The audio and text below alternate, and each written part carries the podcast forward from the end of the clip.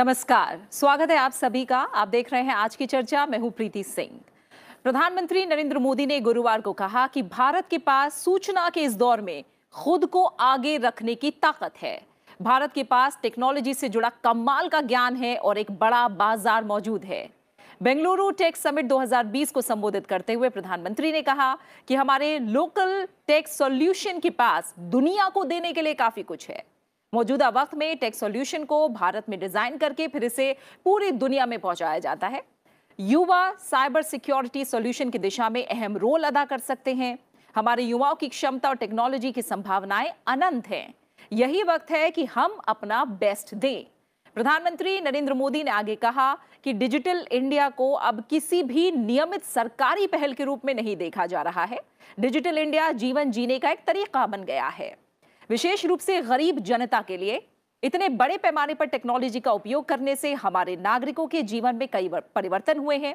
आज की चर्चा में हम बात करेंगे कि भारतीय भारतीय जो टेक्नोलॉजी है, उसकी ताकत देश और दुनिया के लिए कितनी फ़ायदेमंद साबित हो सकती है और इस पर चर्चा के लिए हमारे साथ मौजूद हैं दो खास मेहमान। हमारे साथ है फिक्की में साइंस एंड टेक्नोलॉजी कमेटी के चेयरमैन संजय नायक जी और साथ ही हमारे हैं जोहो कॉप के marketing vice president Praval Singh. आप दोनों मेहमानों का बहुत बहुत शुक्रिया हमारे साथ इस चर्चा में शामिल होने के लिए। संजय नायक जी पहले आपसे शुरुआत करूँगी। आज भारत का सॉफ्टवेयर सर्विस सेक्टर दुनिया में अव्वल है। हम देखें तो भारत के पास दुनिया का पिछहत्तर फ़ीसदी डिजिटल टैलेंट मौजूद है। आपकी नज़र में कितनी विशिष्ट कितनी अहम भूमिका इस सेक्टर की रही है अब तक? देखिए अगर पिछले पाँच सात साल में देखा जाए तो जो इंडिया की जो इकोनॉमी एक ट्रेडिशनल इकोनॉमी से आज डिजिटल इकोनॉमी बनी है आ, उसका बहुत बड़ा यू नो जो डिफरेंस सबकी लाइफ में आया है। और दूसरी चीज़ अगर आप बिज़नेस की तरफ़ से देखिए कि आईटी सर्विसेज़ ने इंडिया ने पिछले तीस साल में दुनिया में नाम कमाया है। पर अब जो एक नई चीज़ उभरती हुई दिख रही है कि जो कि प्रधानमंत्री मोदी ने कल कहा कि अब इंडिया अपने खुद के प्रोडक्ट्स बना सकता है, खुद के सोल्यूशन बना सकता है। और वो सोल्यूशन और product not only designed in India but made in India but made for the world ये एक नई चीज़ है। और इस नई चीज़ की आपको मैं जो इम्पैक्ट बता रहा हूँ वो इतना बड़ा हो सकता है जितना कि जो 30 साल में हमने आईटी सर्विसेज़ में किया उतनी ही बड़ी अगर हम एक और इंडस्ट्री हम खड़ी कर सकते हैं आईटी प्रोडक्ट्स और आईटी सॉल्यूशंस में। और इसकी शुरुआत पिछले पाँच साल में काफ़ी तेज़ी से हुई है। जो कोविड के समय जो पिछले छह सात महीने में जो कंट्री में एक चीज़ हुई है कि ये जो digitalization of life and economy था वो एक्सेलरेट हो गया। उसमें ज़्यादा ताकत पकड़ ली है।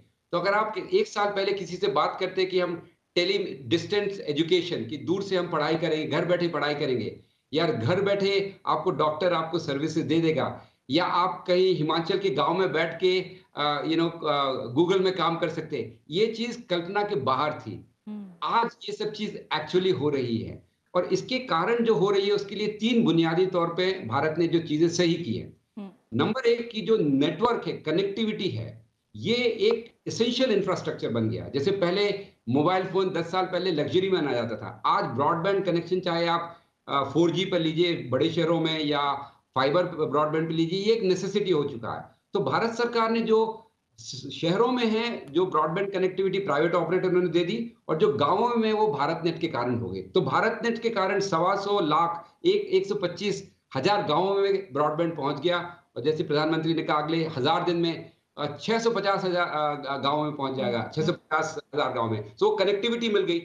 दूसरी चीज़ जो आधार और जन जो आपका जैम जो कहा जाता है कि जो आधार और जो आपका जनधन स्कीम और जो मोबाइल फ़ोन है इनका जो कॉम्बिनेशन बना है हम्म। उससे हर इंसान नई सर्विसेज़ को अपने आप से ले सकता है।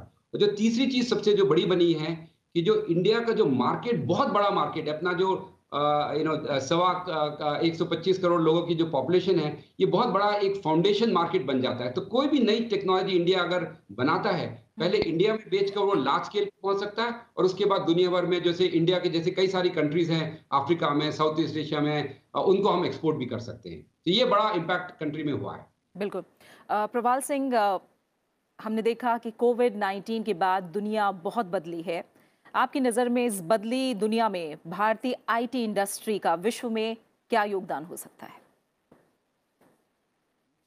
देखिए पिछले आठ महीनों में जो हमने देखा है भारत ही नहीं पूरे विश्व में काम करने का तरीका हम्म। बहुत बदल गया है हमने कुछ लोग जो घर से काम करते थे उन पे शायद उतना फ़र्क ना पड़ा हो पर जो घर से काम कभी नहीं करते थे वो पूरी पूरी बिजनेसेस अब घर से चल रहे हैं पिछले छः महीने से हम्म।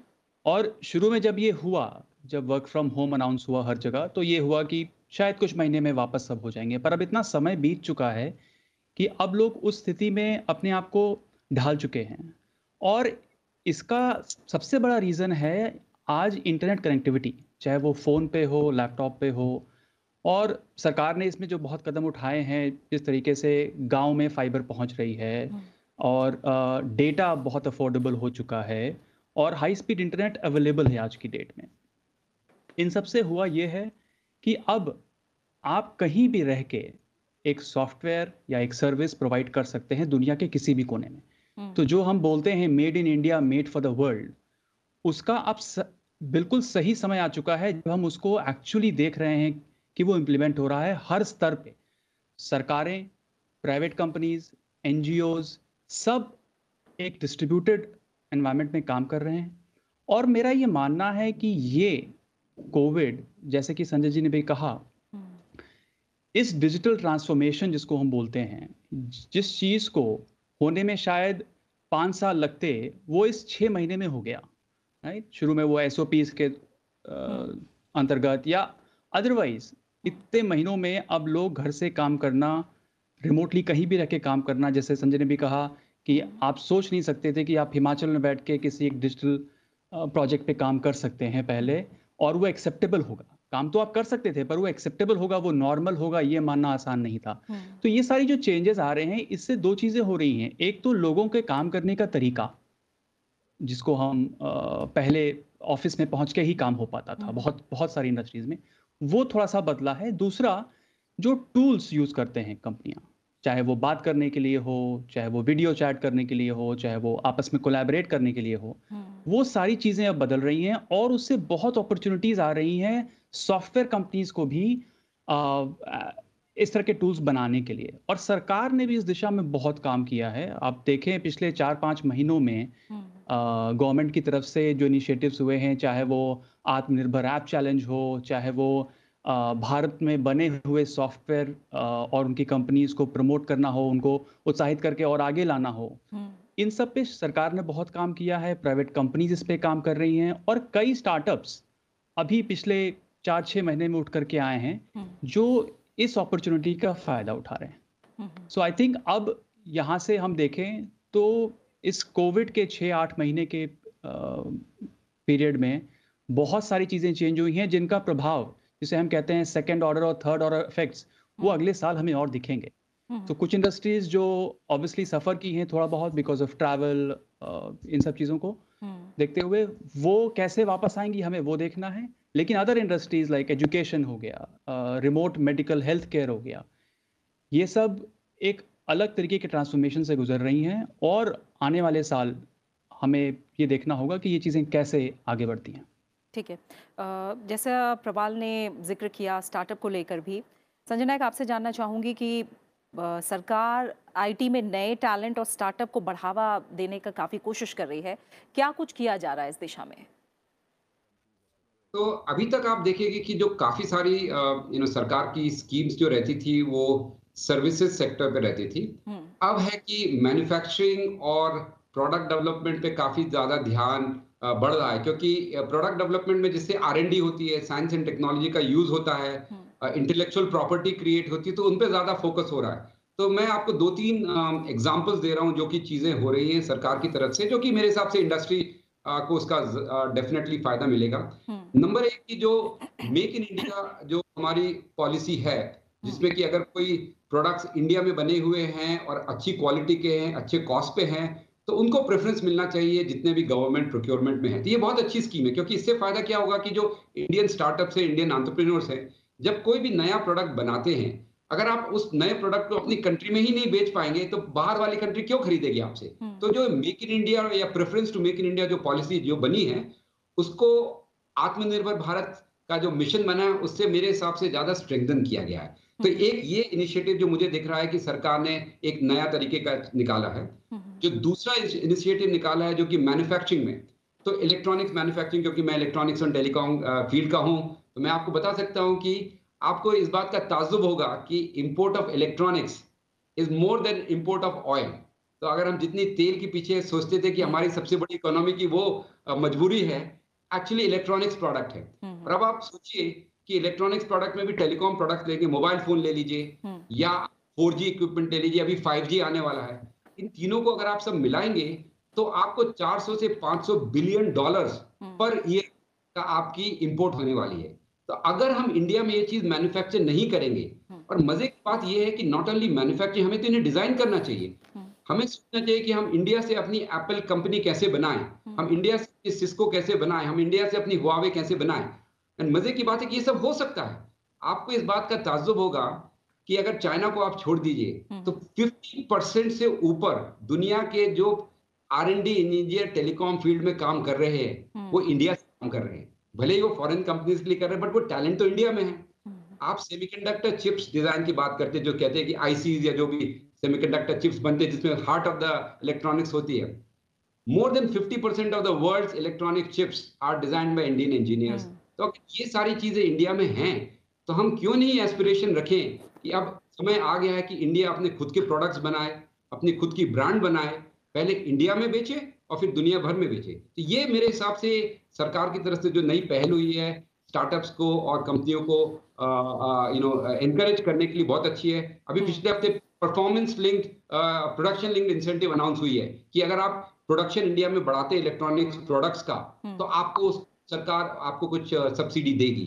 ये ये अच्छी इनिशिएटिव्स हैं मेरे हिसाब से एक बड़ी इंडस्ट्री खड़ी करने के लिए। बड़ी इंडस्ट्री का मतलब जैसे पिछले तीस साल में अपने एक आईटी सर्विसेज़ इंडस्ट्री खड़ी करी वैसे ही हमें एक आईसीटी प्रोडक्ट्स की भी एक इंडस्ट्री खड़ी करना है जिसके लिए काफ़ी अच्छी पहल सरकार की तरफ़ से हो रही है।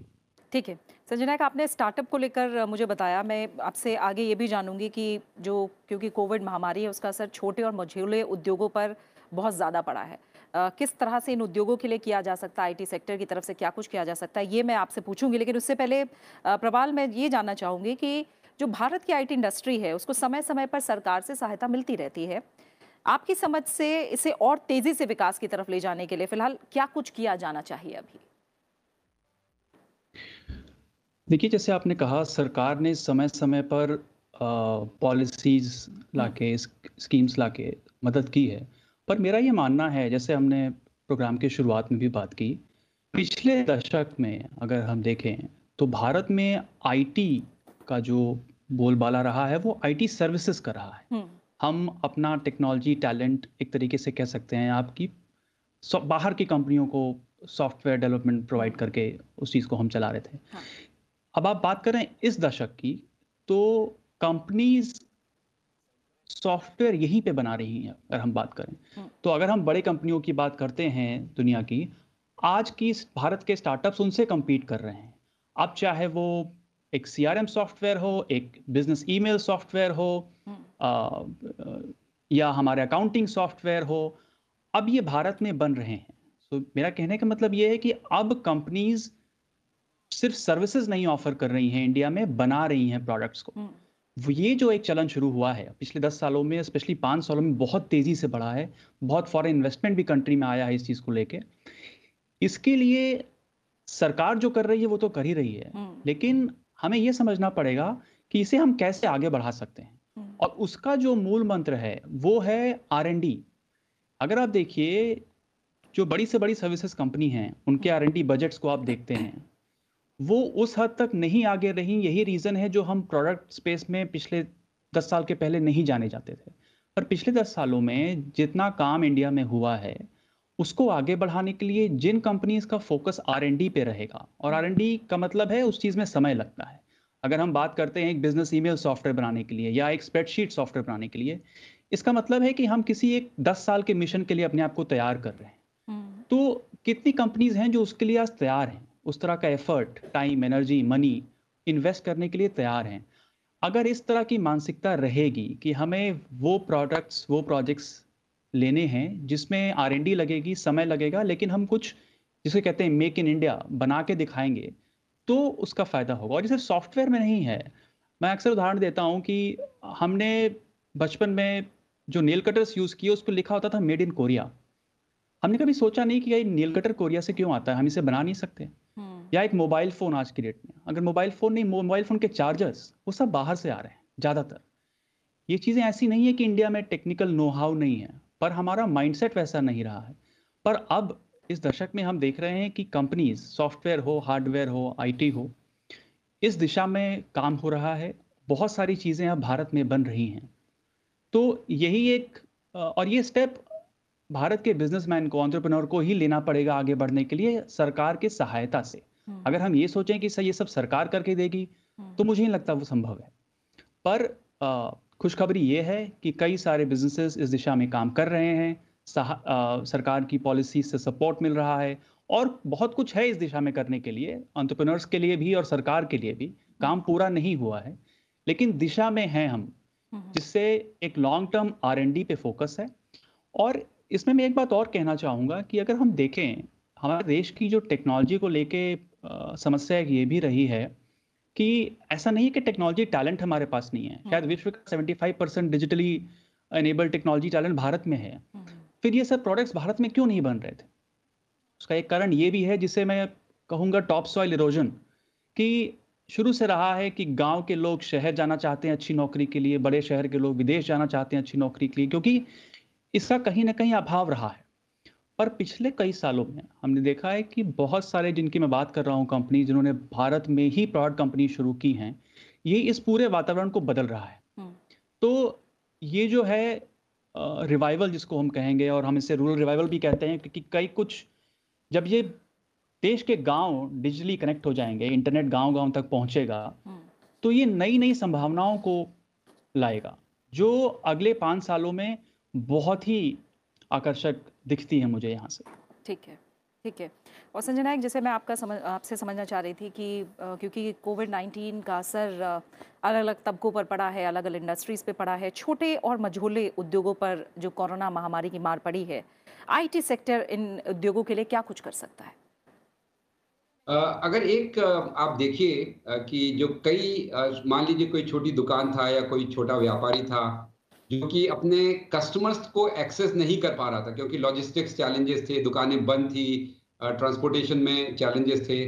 तो जैसे ऑनलाइन मार्केट प्लेस कंपनियों ने उन्हें वो मौका दिया है। तो कई लोगों का बिज़नेस एक्चुअली मैंने सुना है, क्योंकि मैं बैंगलोर में रहता हूँ, कि कई लोगों का बिज़नेस एक्चुअली बढ़ गया है, क्योंकि वो, जो लोग जो घर में बैठे हुए हैं, उनने ऑर्डरिंग ज़्यादा की है, और जिनके बिज़नेस ऑनलाइन नहीं थे वो ऑनलाइन आ गए। सो so, काफ़ी सारी जो इंडस्ट्रीज़ थी जो कि डिस्कनेक्टेड हो गई थी क्योंकि लॉजिस्टिक्स के चैलेंजेस थे उनको ऑनलाइन मार्केट प्लेस ने ऑनबोर्ड कर दिया। इसका मतलब ये हुआ कि वो बेचना शुरू कर दिए। तो एक तो ये फ़ायदा हुआ। दूसरा फ़ायदा ये हुआ कि जो एक सिटीज़ में जो एक प्रेशर बन रहा था कि सारे लोग चाह रहे थे कि गाँव छोड़ के अपने छोटे छोटे शहर को बैंगलोर आए गुड़गांव आए नोएडा आए बम्बई आए जहाँ के इंफ्रास्ट्रक्चर चरमरा रहा था। अब काफ़ी सारे लोग अपने घरों में रहकर काम कर सकते तो जो एक फंडामेंटल हमारा जो इंफ्रास्ट्रक्चर कोलैप्स होने लगा था यू नो सिटी माइग्रेशन के कारण, वो अब लोगों को लग रहा है कि हम यू नो उस पर डी स्ट्रेस कर सकते हैं। तो इस तरीके से मेरे हिसाब से कुछ इंडस्ट्रीज़ में फ़ायदा हुआ है। टेलीकम्युनिकेशन इंडस्ट्री जिससे मैं आता हूँ, उसमें ये फ़ायदा रहा है कि जो फाइबर टू दी होम है, जो कि होम ब्रॉडबैंड है, अगर आप इंडिया में देखिए, आज सिर्फ़ तीन प्रतिशत घरों में होम ब्रॉडबैंड है। और जबकि टीआरआई की रिकमेंडेशन जो है, मेरे हिसाब से कम से कम तीस प्रतिशत होना चाहिए। ये अकेला एक इतनी बड़ी बिज़नेस अपॉर्चुनिटी क्रिएट कर रहा है कि हर घर में अगर फाइबर जाएगा इक्विपमेंट बनेगा अगर इंडियन इक्विपमेंट है तो उसका काफ़ी इंडस्ट्री को फ़ायदा हो सकता है। तो मेरे हिसाब से चैलेंजेस ज़रूर रहे कोविड के कारण बट हम्म। जिस तरीके से इंडियन आईटी सेक्टर ने और कनेक्टिविटी सेक्टर ने अगर मैं कहूँ लोगों को ऊपर उठने का मौका दिया है ये विश्व में मेरे हिसाब से काफ़ी अच्छी तरक्की मानना चाहिए इंडिया को अपने लिए। ठीक है। और प्रवाल आप इसमें कुछ जोड़ना चाहेंगे अगर पूरा सोशल चेंज की मैं बात करूँ सामाजिक बदलाव की बात करूँ तो कितनी अहम भूमिका आईटी सेक्टर ने निभाई है कि जैसे संजय ने कहा कि और मैं भी पिछले सवाल में कह रहा था कि लोग गाँव से शहरों की तरफ़ शहरों से हम्म। और बड़े शहरों की तरफ़ ये जो एक जर्नी थी वो इस कोविड में काफ़ी हद तक रिवर्स हुई है हम्म। और इस इस पैंडमिक ने एक चीज़ हमें दिखाया है या सिखाया है कि हम अपने दोस्तों और परिवारों के बीच रहना चाहते हैं। हम्म। और कई लोग जो घर छोड़ के काम के सिलसिले में बाहर गए थे हम देख रहे हैं कई लोग वापस घर गए और वो अगर उनको अपॉर्चुनिटी मिले तो वो वापस बड़े शहरों में नहीं जाना चाहते हैं। इसका फ़ायदा ये है कि बड़े शहरों पे जो स्ट्रेस बढ़ रहा है इंफ्रास्ट्रक्चर पे जो ओवरलोड हो चुकी है ट्रैफ़िक हो इलेक्ट्रिसिटी इश्यूज़ हो वो थोड़ी कम होंगी थोड़ी बैलेंस होंगी। दूसरा जो सबसे महत्वपूर्ण बात इसमें यह है कि जब शहर में रहने वाला इंसान वापस गाँव पहुँचता है तो वहाँ पे एक और उस कम्युनिटी के लिए अगर वो काम करना चाहता है तो एक वहाँ पे जिसे कहते हैं आइडियाज़ का क्रॉस फर्टिलाइजेशन होता है। एक शहर में रहने वाला इंसान गाँव में रहने वाले इंसान से जब बात करता है समय बिताता है तो एक दूसरे से सीखते हैं हम और यही कम्युनिटी है। इनफैक्ट मैं आपको एक रियल एग्जांपल देता हूँ। जब हमारी कंपनी में मार्च में लॉकडाउन हुआ और सब लोग घर से काम करना शुरू किए करीब आठ साढ़े आठ हज़ार लोग उसके तीन चार महीने बाद हमने एक सर्वे किया कि कितने लोग वापस आना चाहते हैं बड़े शहर जहाँ पे हमारा ऑफ़िस था चेन्नई में। चालीस प्रतिशत लोगों ने कहा कि अगर उन्हें अवसर मिले तो वो वहीं रह के काम करना चाहेंगे जहाँ वो पिछले तीन चार महीने से रह रहे हैं। तो ये बहुत साइन था इनफैक्ट इसीलिए हमने करीब दस से पंद्रह रूरल ऑफ़िस शुरू किए एज एन एक्सपेरिमेंट और आज वो सारे ऑफ़िस चल रहे हैं हर एक ऑफ़िस में बीस पच्चीस लोग हैं तो हम ये देख रहे हैं कि वो लोग वही काम कर पा रहे हैं अपने घर से और अपने परिवार के पास रहते हुए हम्म। और वो लोकल विलेज कम्युनिटी में अपना भाग निभा रहे हैं बच्चों को पढ़ा के वहाँ की गतिविधियों में अपने आप को इन्वॉल्व करके ये सारी चीज़ें मुझे नहीं लगता कोविड से पहले पॉसिबल थी एटलीस्ट हम्म। कोई इंटेंट नहीं था कोई मोटिवेशन नहीं था ऐसा कुछ करने का हम्म। जो इस कोविड से हुआ है तो सिर्फ़ इकोनॉमिक इम्बैलेंस की बात ही नहीं है। हम्म। एक सोसाइटी लेवल पे भी काफ़ी जो चेंजेस आए हैं ये कोविड के वजह से ही हुआ।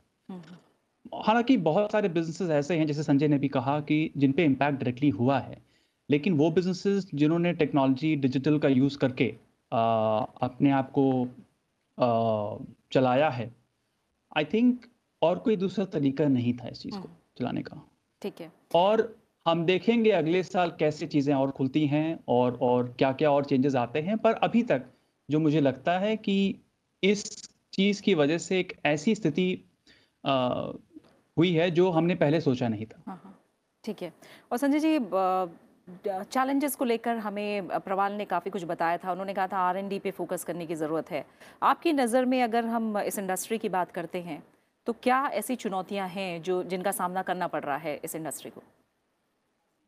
सो so, जैसे कि आ, मैंने कहा कि एक तो जो हमें as a country level challenge है कि हम्म। ये तो क्लियर बात है कि इंडिया के लोगों में इंडिया के टैलेंट बहुत है आर का और प्रोडक्ट्स बनाने का। तो अगर दुनिया में कोई कंट्री कोई टेक्नोलॉजी का जितना भी कॉम्प्लेक्स प्रोडक्ट बना सकती है तो इंडिया डेफिनेटली बना सकता है। तो एक तो ये बात है।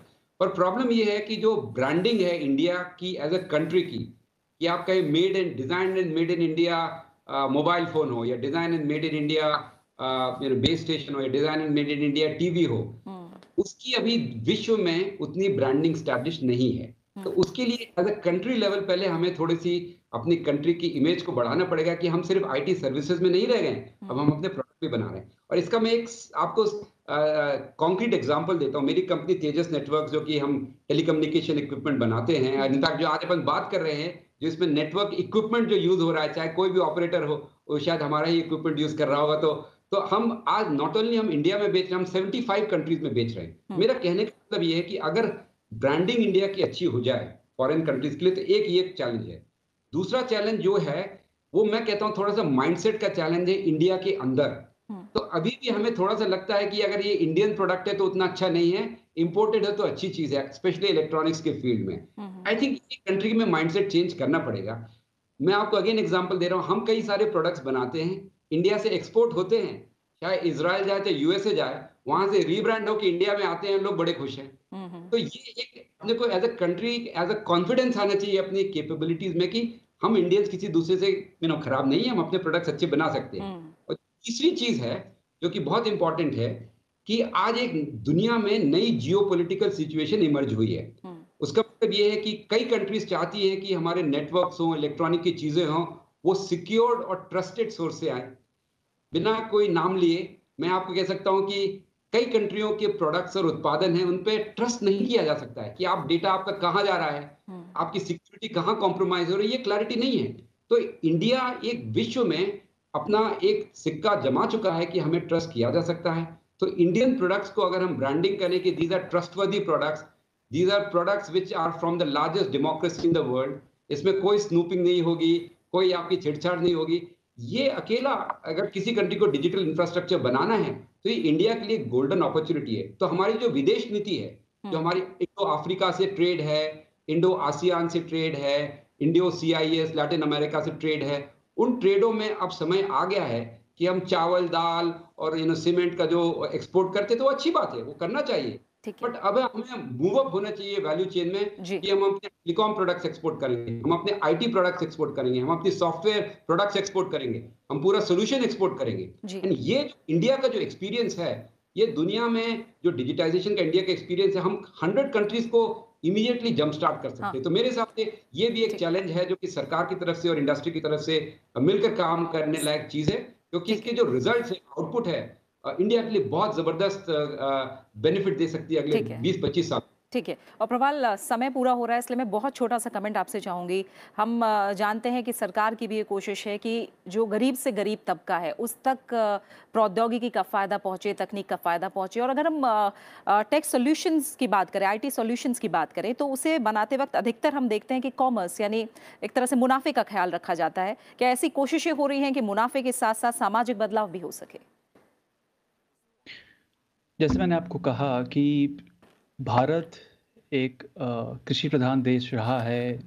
गाँव में हमारे बहुत सारे लोग हैं और इंटरनेट कनेक्टिविटी उन्हें हम शहरों से जोड़ रही है। अब वो जोड़ना इंटरनेट के द्वारा वो इनफ नहीं है। अब हमें ये देखना है कि गाँव के लोग ऐसा काम क्या कर सकते हैं जिनकी जिनसे उनकी परचेजिंग पावर बढ़ सके। हम्म, देखिए गाँव में बहुत सबसे बड़ी प्रॉब्लम हमारे गाँव में ये है कि जो एक ट्रेड इम्बैलेंस है एक गाँव में रहने वाला मोटरसाइकिल खरीदने के लिए लोन लेता है और बेचता है अपना धान।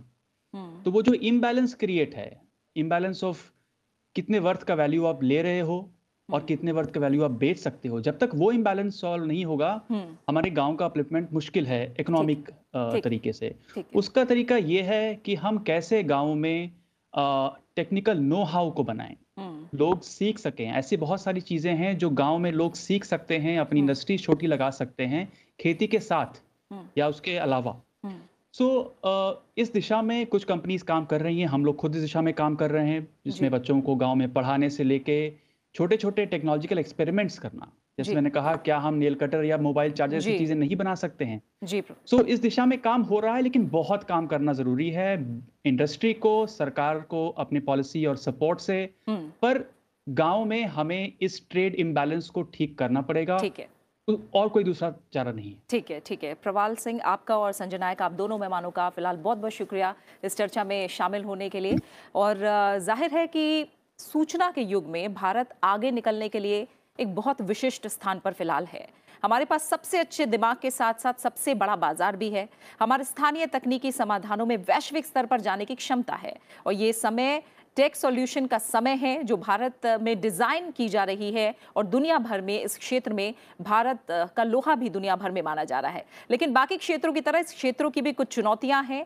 अगर और बेहतर बनना है तो इन चुनौतियों का सामना भी हमें करना होगा। इसी के साथ आज की चर्चा में फ़िलहाल इतना ही। आप इस कार्यक्रम को यूट्यूब पर भी देख सकते हैं। नमस्कार।